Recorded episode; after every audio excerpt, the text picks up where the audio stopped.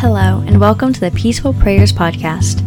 This is your host, Grace Miller. In each episode, we're going to be reading prayers from the book Prayers for Stress, Anxiety, and Depression. I hope that this study brings you closer in your relationship with God.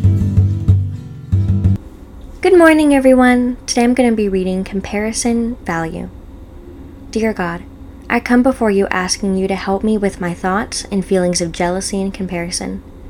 I pray for your strength to break this habit. Please help me to understand that you will take care of my needs, and there is no reason to be jealous. Matthew 6:25. Therefore I tell you, don't be anxious for your life, what you will eat or what you will drink, nor yet for your body, what you will wear. Isn't life more than food, and the body more than clothing? Father, I'm sorry for being envious of what others have.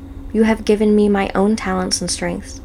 When I focus only on what others have, it distracts me from doing what you have called me to do with the talents and gifts you have given me.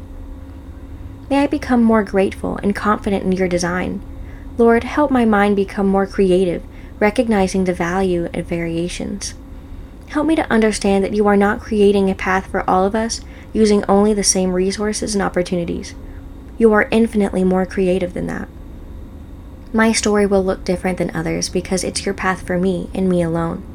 Help me to see the importance and need for uniqueness and to become excited about it.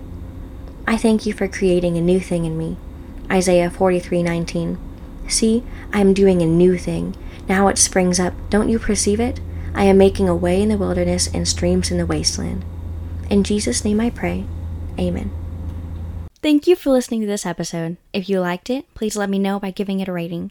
You can find the full book on Amazon in the show notes, and if you want to see what I'm writing now, you can find me on Instagram at gracemiller.writer. Have a blessed day.